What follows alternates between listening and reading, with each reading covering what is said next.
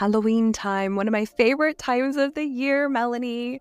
To celebrate the season, we're going to share some of the spookiest, scariest, creepiest stories that come from our own Rocky Mountain states.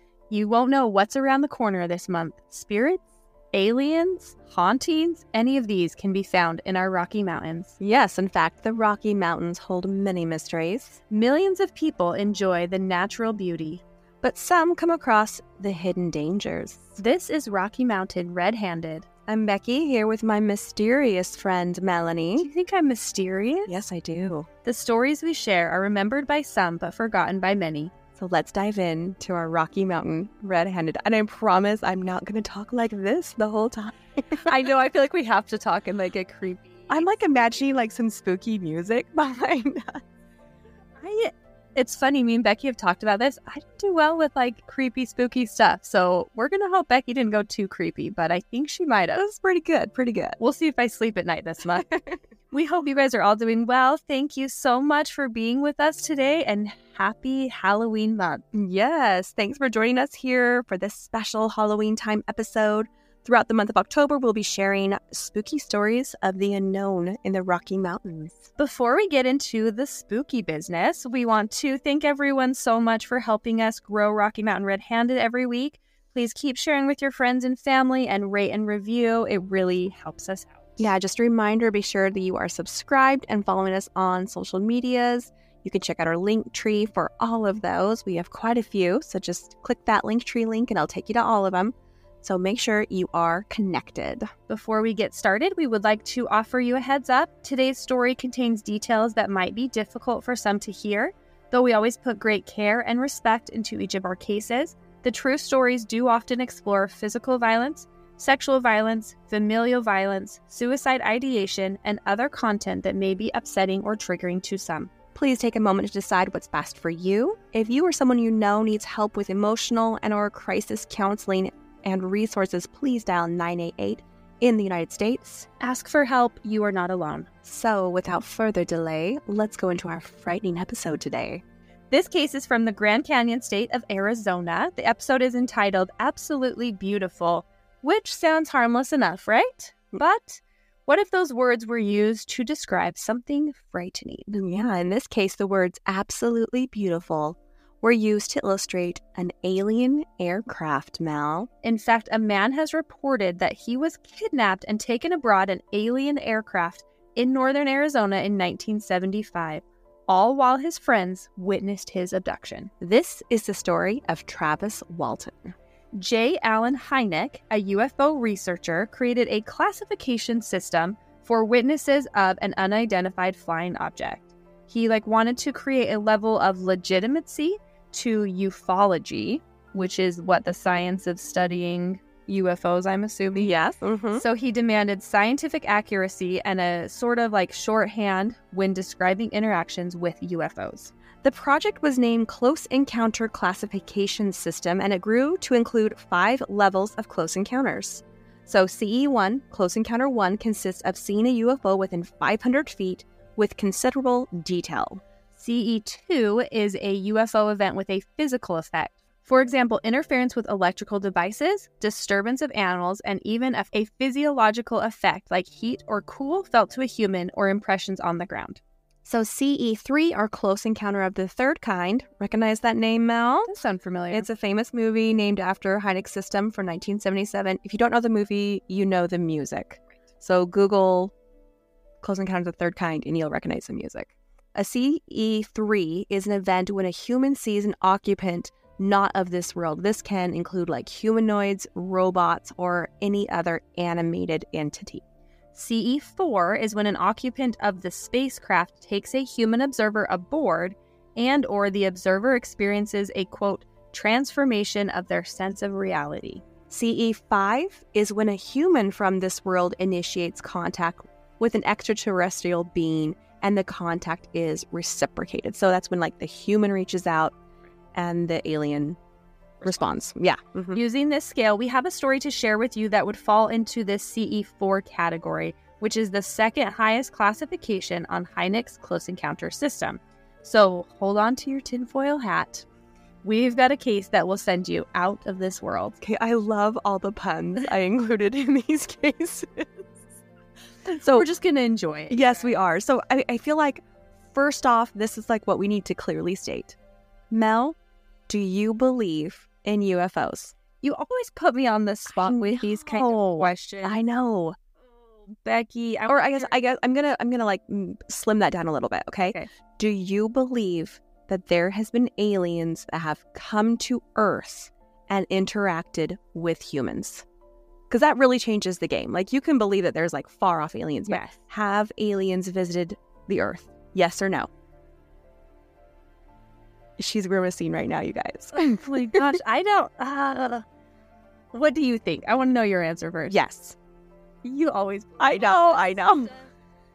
oh my gosh, I I have such a hard time giving like a yes or no answer because I can kind of see both sides. I could see it happening, but I could also see it not being a thing. I don't strongly believe either way. Can I be in the middle? I don't know. I think that's kind of a cop out there, Mel. Okay, let's read this story. Well, that's going to change. I'll tell you after this story. Okay, so let's tell this story, and then at the end, I'll give you an answer. Okay, okay. Well, right now, I'm in the middle. Yes, yes. Yeah. So, Mel, with this story, are you ready to have an open mind? I'm ready. I'm ready for you to prove to me that aliens exist. I'm in the middle. I know you're somewhat of a skeptic when it comes to supernatural, but, you know, skeptics are good, right? Yeah. I don't know. In my thinking, we have 100 billion stars in the Milky Way. There is no way that we're the only life form. But I- that's just me. No, I definitely think there are aliens. Uh, but your question comes Yes, to is is they visited they Earth? come to Earth? I am in the middle on that. Okay, okay.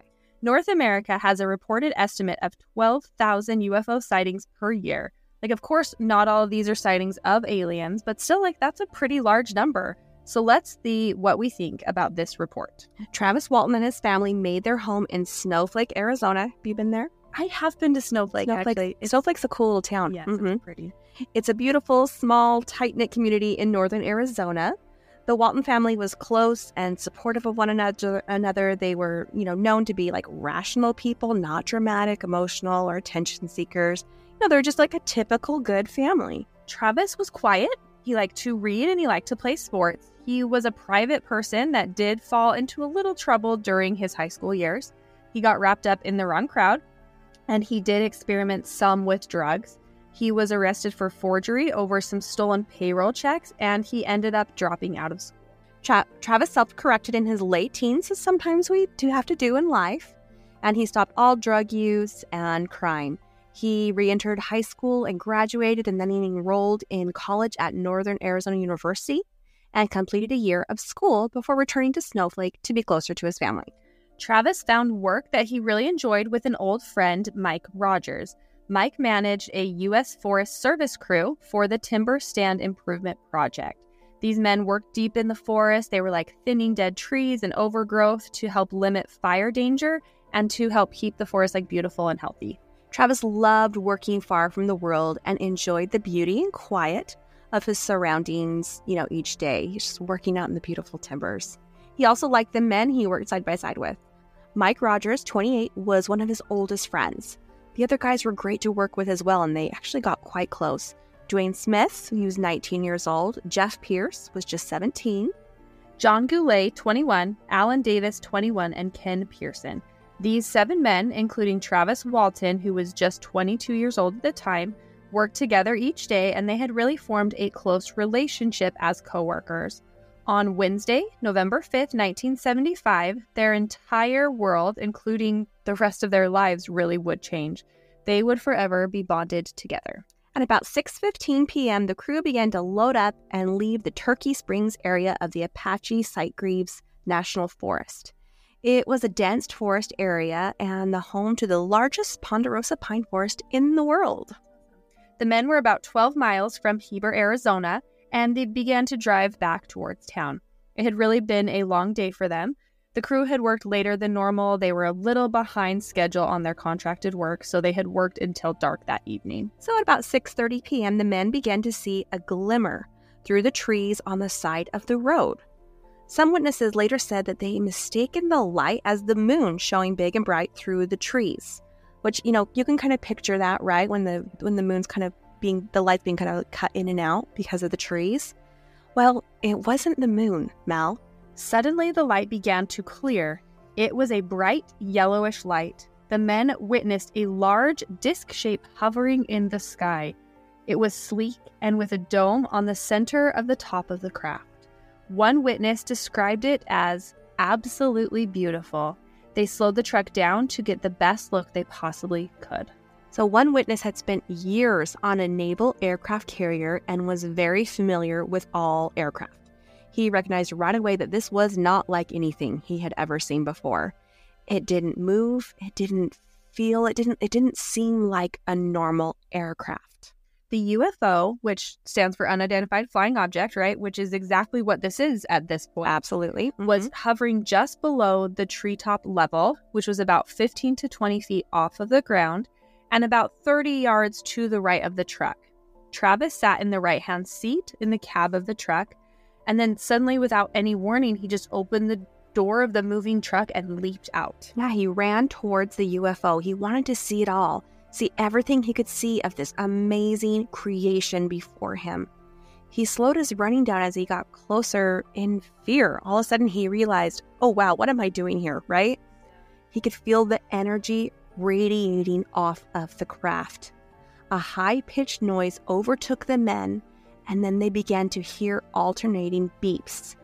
It became so intense that they reported they could feel the noise more than hear it. Travis crouched like down to the earth in fear, but he still stared at the sight before him. He later reported a close-up view of the UFO. Quote, it just had a powerful look and feel to it that was just amazing, end quote.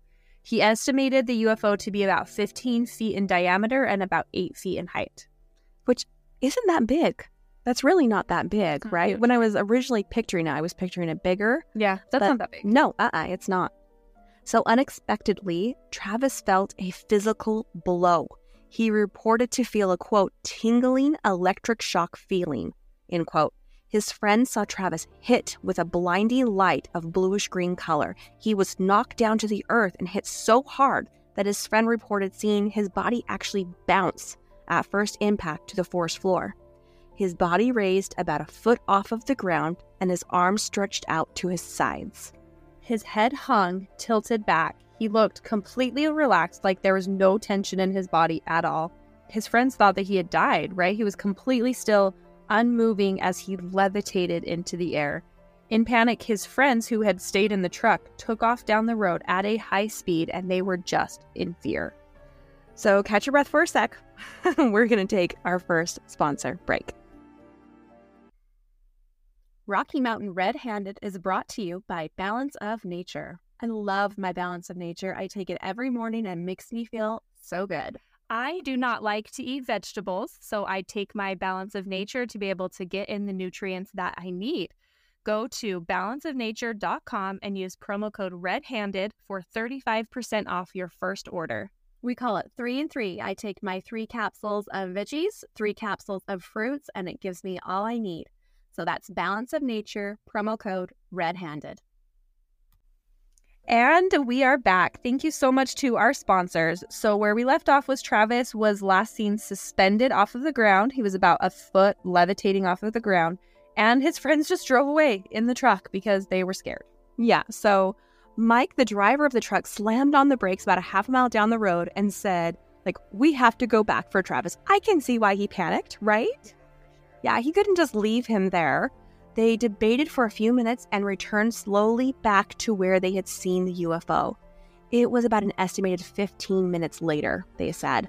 So all they had was one flashlight and the headlights of the truck in the blackness.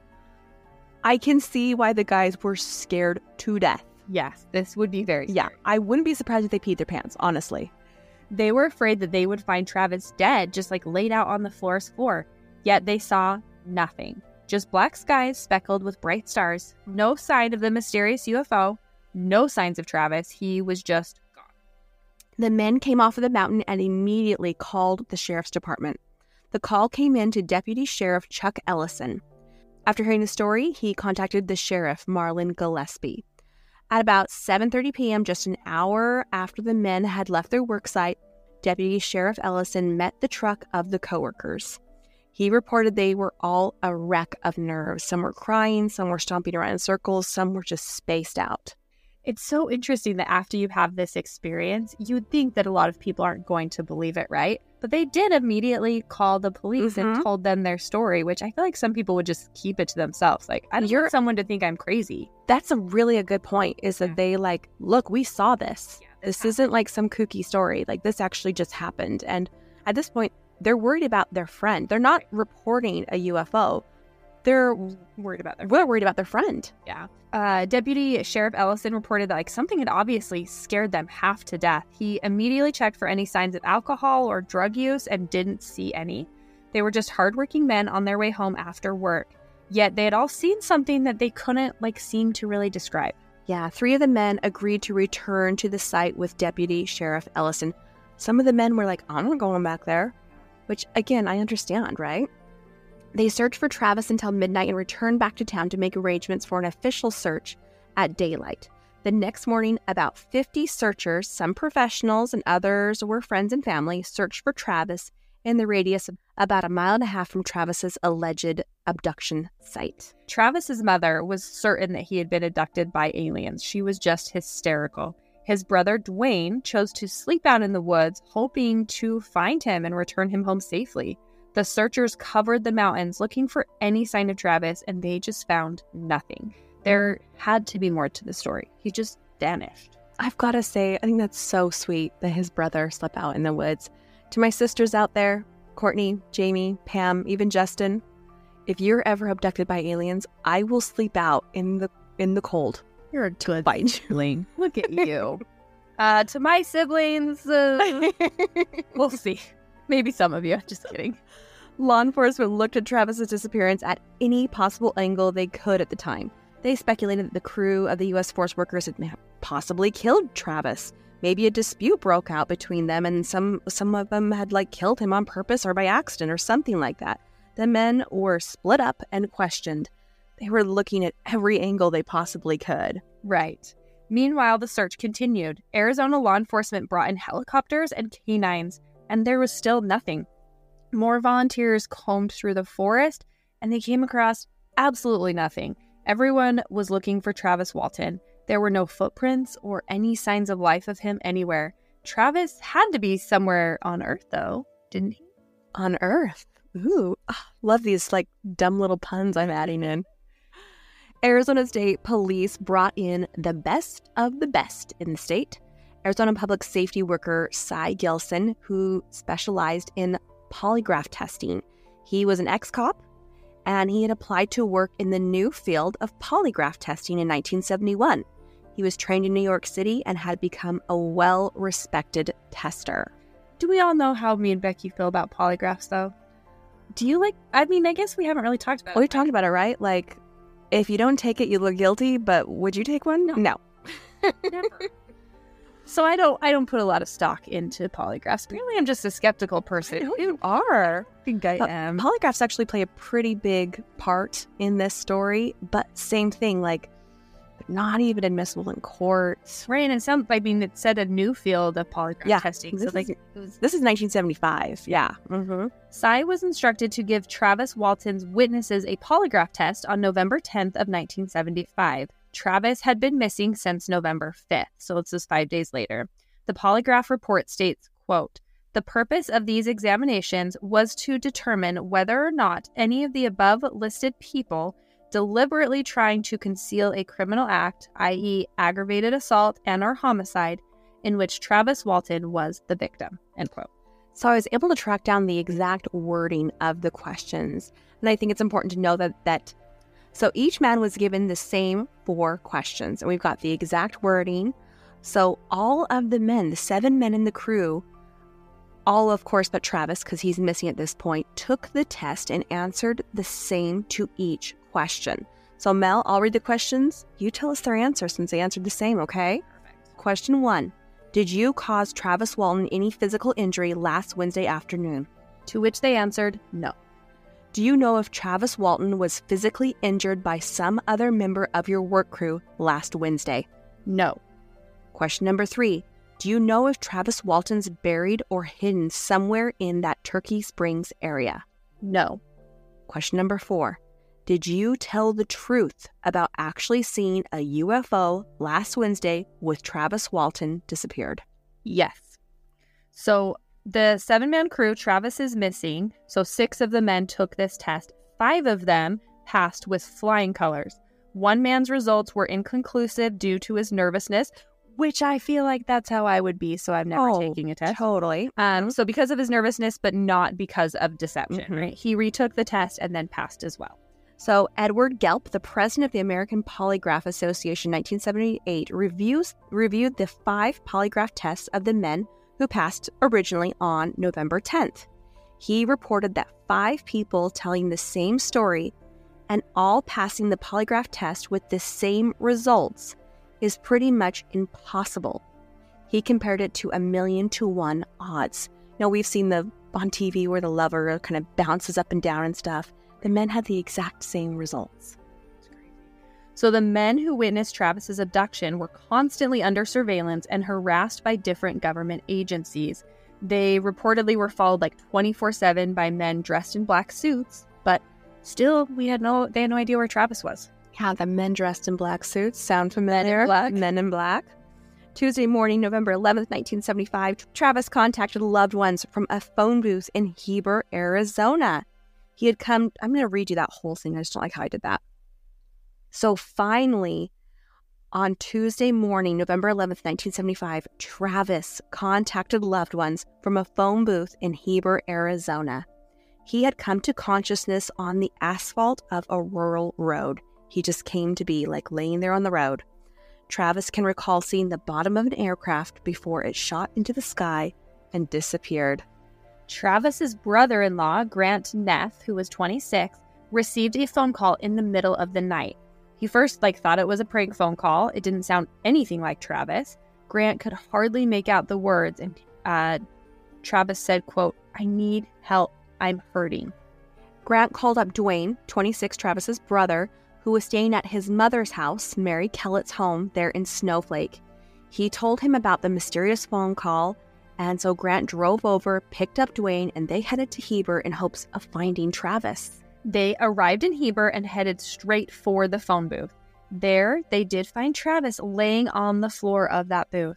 Dwayne reached out to help Travis, yet Travis began to panic and scoot away from his brother against the wall of the booth. He was filled with fear and was somewhat delusional. Which I get it, right? If this is real, Finally, after some time in coaxing, Travis trusted his brother again enough to let him help him. He cuddled into his brother like he was a baby. He was completely exhausted, both physically and mentally. Travis had a big, bushy beard and had lost about 12 pounds and complained of intense pain in his head and chest. wow, that is a lot of weight to lose in what was it, six days? Mm-hmm. Yeah. Grant and Dwayne drove Travis to Dwayne and Carol's, which is Travis's sister's home. Travis said that he was starving and he tried to eat a little cottage cheese, but immediately became nauseated upon eating it.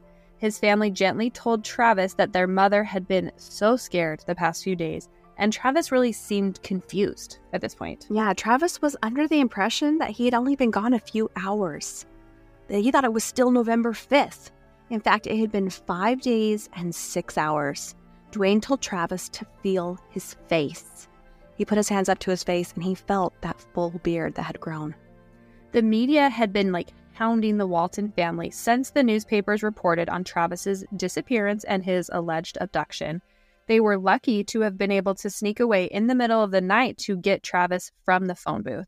They knew that Travis really was in a fragile condition and could not take reporters or questions from law enforcement at this time. Yeah, I can only imagine the media circus with something Sure. like this, right? So they reported to the authorities that they were taking Travis to a Tucson hospital and they could talk to him there. But this was a mislead. Dwayne took Travis to a doctor in Phoenix who said he could help. Lester Stewart was his name. It was soon discovered, though, that Stewart wasn't a doctor at all. So Dwayne and Travis returned to Snowflake. Travis's condition at this point was like catatonic.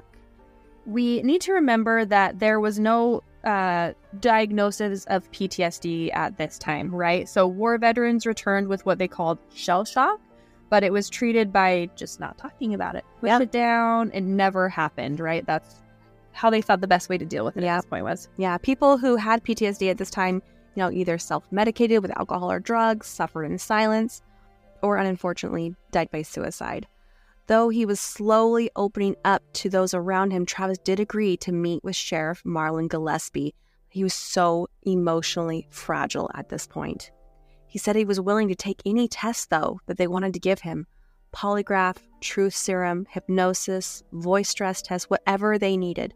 Travis stood by his story, even in his lowest emotional points. Yet on November 14th, Travis failed to show up to a scheduled polygraph test at the Department of Public Safety offices in Phoenix. Sheriff Marlin Gillespie told the Tucson Daily Citizen that they would not contact Travis any further to demand a test to be taken, but they would continue to like investigate the possibility of this being a hoax. The sheriff then released a statement declaring that he did not believe Travis Walton's story. Yeah, that's a bold statement that like, no, we're not gonna we're not gonna try for the test because we think it's crap. Right. Is what he's pretty much saying, yeah. So polygrapher Cy Gilson, the same man who polygraphed Travis's friends and coworkers, believed that Dwayne, his brother, Travis's brother, influenced him to not take the test out of concern for his mental and physical health. He was just still so fragile. The Arizona Republic stated that, quote, the sheriff said the Department of Public Safety polygrapher operator, quote, is convinced that they did see something they described as a UFO. So it sounds to me that Cy believes the men's story at this point. Right. I mean, he is the one that's giving the polygraphs. So I feel like if you're giving polygraphs, that you put stock in them. You Yes. think that they're actually real. and You're 100%. Yeah. mhm. yeah. So it does He- sound like he believes that. Yeah, he believes it's like a science. Right. Mm-hmm. Coral Lorenzen from the Aerial Phenomena Research Organization reached out and offered help to Travis and his family. Travis agreed and was taken to where he was seen by two medical doctors. He received a full physical, he received blood tests, brain and body scans, and the only thing that they could see that was curious to them was this small puncture wound by his left elbow. It was like similar to what you would maybe have after a blood draw. Yeah, the APRO issued a statement on November 14th regarding Travis Walton. Quote, the case of the UFO encounter experience of Travis Walton is being investigated by Aerial Phenomena Research Organization. Medical tests and examinations have been conducted by physicians associated with APRO. It is APRO's opinion that Travis has been through a severe shock and has been shaken by this episode. He has been advised by doctors to rest before submitting to any further examinations pursuant to the investigation. The wide range of scientific tests and the investigation planned by this organization at the request of Travis Walton are likely to take five to six weeks. End quote. So, when Dr. James Harder was asked about Travis taking the polygraph test that he missed with the Arizona Department of State Safety, he said, quote, A polygraph test conducted by the sheriff at this time is not an urgent matter in the view of the fact that five witnesses have already submitted to polygraph tests with positive results. End quote. So this is the five that immediately passed the mm-hmm. polygraph test. Those Yeah. friends. Which he has a point there. Yeah. Yeah. Dr. Harder, who made the above statement, was very well respected in the academic community. He was a psychiatrist and a very skilled hypnotherapist. He counseled with Travis and he agreed to take part in a regeneration, is what they call it. This regeneration is a type of hypnotherapy, and Travis's session was observed by three psychiatrists, a few reporters, researchers, and Dwayne, Travis's brother. We are going to take a moment for our last sponsor break. Give your brain the natural nutrients, blood flow, and neurotransmitter support it needs to make the fight with depression an unfair fight. Get stronger daily with Whole Supplement. Build momentum each day with the Whole Depression Relief Stack, the three targeted daily formulas that will help you feel, enjoy, and progress again. So, how do you take the whole stack? 1. Wake Up Formula. Take Wake Up in the morning with a glass of water to kick off your day with motivation and energy. Number two is the daytime formula. Day- take daytime around lunch to ensure you have the focus, mood, and productivity to power through the day. That sounds like something we all need. Number three, the Sleep It Off formula. Take Sleep It Off about an hour before you plan to go to sleep for amazing rest and brain support that will consistently set you up for better days. I've experienced depression since I was a teen. I try to do my best to take care of my mental and emotional health and manage my anxiety and depression. But even with medication, I can find myself struggling some days. I started taking whole supplement just a couple weeks ago, and I already feel like I am giving my body the armor it needs to win the fight each and every day. The ingredients in whole supplements have been used for hundreds of years. They just haven't been put together this way to help people struggling mm-hmm. with depression. There are no proprietary blends and no hidden ingredients in whole supplement. So here's Adam Steer, founder and CEO of Whole Supplement. Started Whole Supplement with the mission to help others who, like myself, have struggled with finding relief from depression and anxiety. Our number one goal is to empower everyone we can to make meaningful progress every single day. So now is the time to take care of your emotional and mental health. During the pre launch offer, you can receive the entire whole depression relief stack at 15% off. Go to wholesupplement.com and use code Rocky Mountain. Again, go to wholesupplement.com and use coupon code Rocky Mountain. Simplify your fight with the whole stack from Whole Supplement. I cannot wait to see what Melanie thinks of the story. I can't wait. I put it off. I'm we'll see. Guys, she's going to make you wait till she's end. like blushing. so we are back. Big thank you to our sponsors. So, so Travis is about to participate in a regeneration hypnotherapy session to recover memories from his alleged abduction. So this is Travis' story of his time after his abduction. I, I think what we've kind of gathered, I, I couldn't find an exact quote, is that it seems that these memories were somewhat buried. I'm not sure exactly how much, but with the regeneration hypnotherapy session, he was able to bring all of it up to the surface. I totally believe in hypnotherapy. I would never be hypnotized. I would never be hypnotized. It scares I me. totally believe in it. I do too. That's why I would like it scares me to death. See, I'm not that skeptical. See, I'm afraid that I will just make a complete fool of myself and I will say the stupidest crap. That's what I'm afraid of. Like these like fun on cruise ships. They'll do hypno. Nope, mm-mm, not me. Mm-mm. So sorry. that was off topic. Sorry, guys. We're back. Okay, so let's hear Travis' story. Travis gained consciousness and saw a light above his head. He mistakenly thought he was in a hospital. Instead, he was on an alien spacecraft. He didn't try to move due to pain throughout his body he noticed a type of apparatus, almost like an arm, that was holding him in place as he lay. Travis couldn't focus his eyes. He looked beyond himself and like saw two beings leaning over him. They were about five feet tall with underdeveloped features. They had no hair and they wore loose fitting clothing in a light tan color. Travis started to panic and had trouble breathing. Yeah, he started to fight to get up and knocked the apparatus off of him.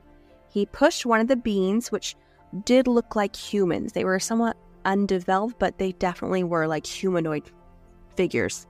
So they he pushed one of the beings in the arm and backed into some shelving against a wall. So he did have physical contact with one of the beans. The beans tried to approach him again with their palms pointing towards Travis in like an almost cautious, we aren't going to hurt you type of way. Like, yeah, like you put your hands up. Yeah. Mm-hmm. Yeah. Travis grabbed like a glass like tube off of the shelf that he was leaning against and he tried to break it and it didn't break. And so he began to yell and scream. The beans didn't look alarmed. They calmly lowered their arms and just walked away until they exited the room. Okay, so the beans went to the right. Travis ran to the left, the opposite from where the beans went, right? And he found himself in a very narrow, dimly lit corridor. The corridor led to a room that he could see out of the aircraft. He saw a black sky full of stars.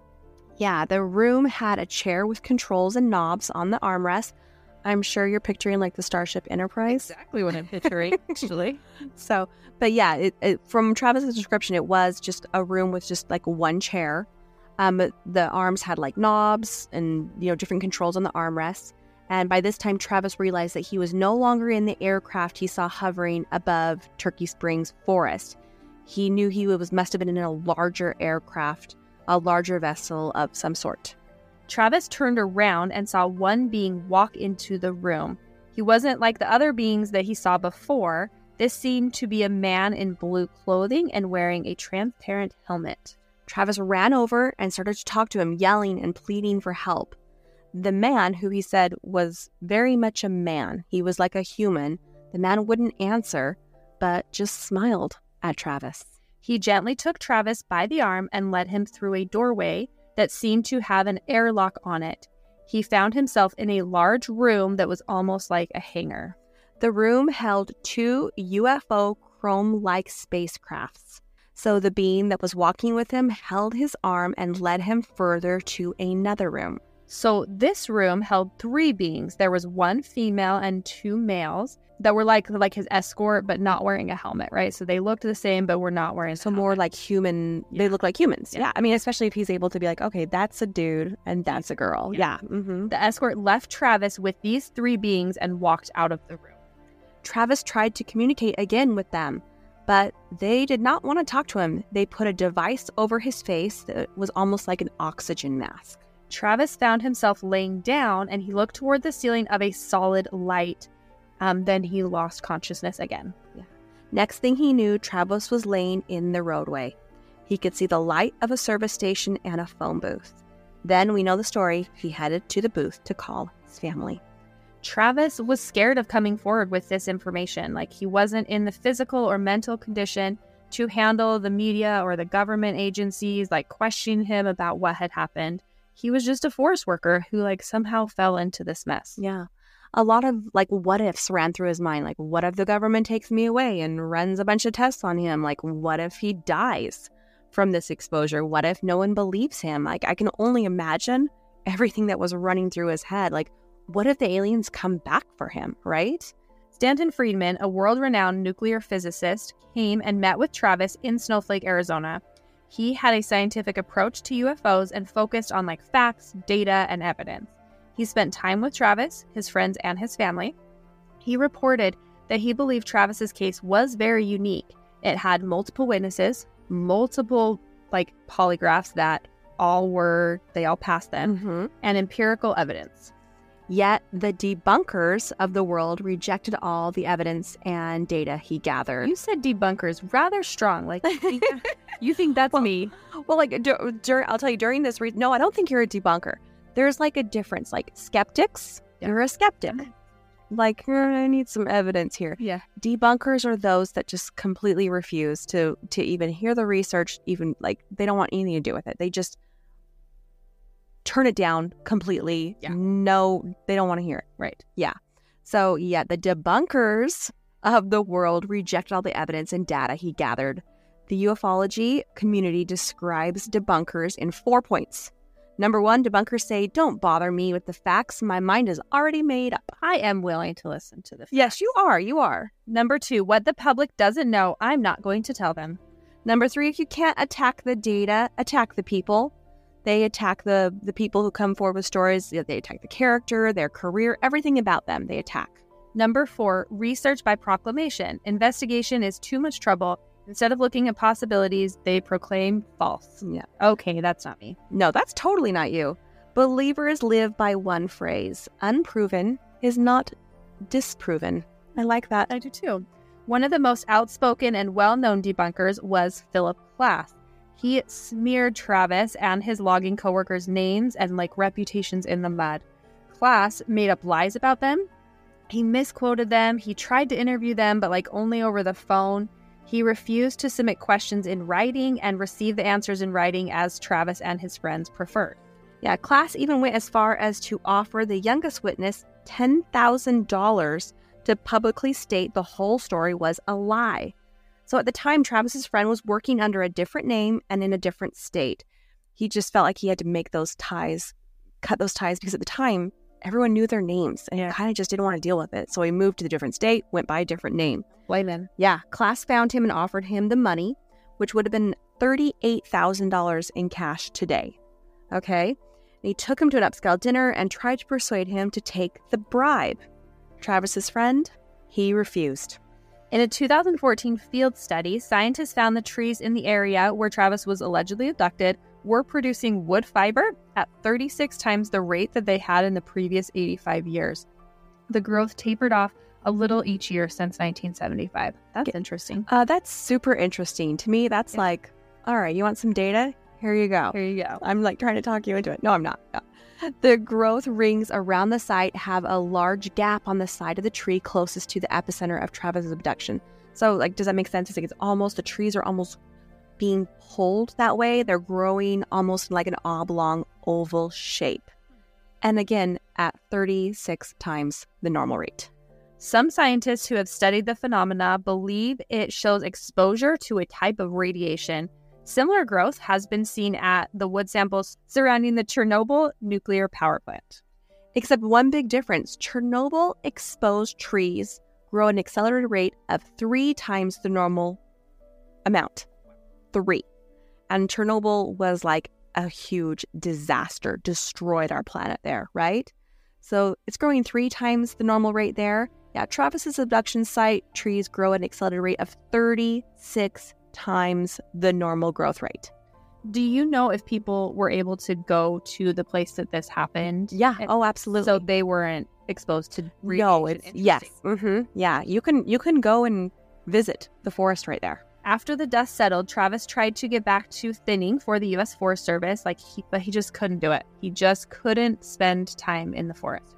Yeah, that's where that PTSD comes comes up, don't you think?